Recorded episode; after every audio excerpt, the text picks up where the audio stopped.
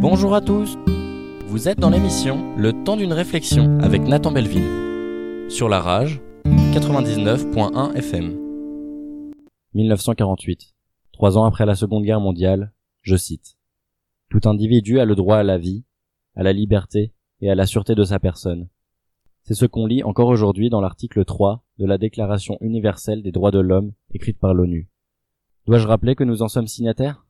Dans cet article, il est de notre droit d'avoir une vie dans laquelle nous sommes libres et sans risque de la perdre. Soit, chaque homme a le droit de vivre sainement, sans se soucier particulièrement de son futur.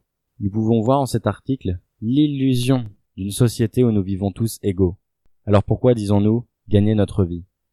Comme si elle n'était pas encore la nôtre, comme s'il fallait se battre pour l'avoir, comme dans un combat de judo où il faudrait tomber, se relever et recommencer comme une compétition où il faudrait remporter la victoire.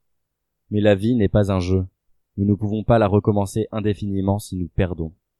Je disais donc, chaque individu a le droit à la vie, à la liberté et à la sûreté de sa personne.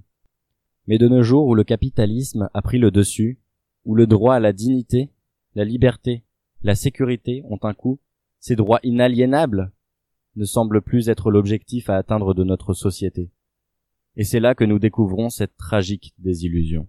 Pour gagner le droit de vivre, il faut avoir de l'argent. Il faudrait donc satisfaire une condition. Travailler.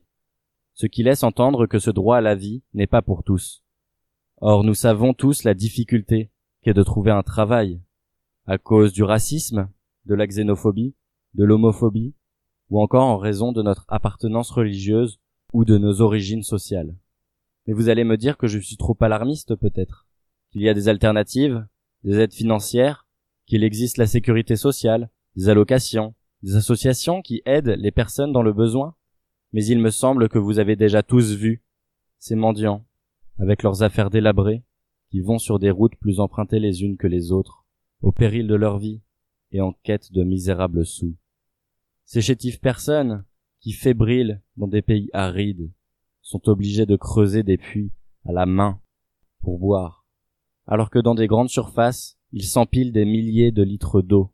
En somme, des actes tout à fait paradoxaux, dès lors qu'il s'agit d'une personne qui use son existence entière au travail pour une vie dont il ne pourra jamais profiter pleinement. Beaucoup, au terme de leur existence de dur labeur, se retrouvent dans une chambre vide, avec un papier peint, flétri, désuet, à faire le bilan d'une vie dont ils n'ont même pas été les protagonistes, mais de simples spectateurs. Une idée revient très régulièrement. Il faut donner un sens à sa vie. Comment pouvons-nous en donner un s'il faut déjà donner notre temps à travailler et s'user la santé afin d'avoir des sous pour survivre? Autrement dit, pour se nourrir et se loger. Combien finissent par faire un burn-out à cause de la pression sur leurs épaules, à cause d'un manque de reconnaissance dans ce qu'ils accomplissent? Combien de paysans accablés de besogne doivent mettre la main à la terre? Combien finiront le dos courbé? Où pourraient-ils trouver le temps de penser au sens qu'ils vont donner à leur vie? Où est la raison dans cette existence? Où il faut user notre vie pour espérer un jour la vivre? L'histoire et la littérature nous ont déjà montré que nous pouvions vivre sans échange monétaire. Montaigne nous a d'ailleurs détaillé dans son ouvrage Les Essais l'existence d'une communauté amérindienne qui vivait pleinement et paisiblement. Cette tribu témoigne qu'il est possible d'avoir une vie sereine sans argent.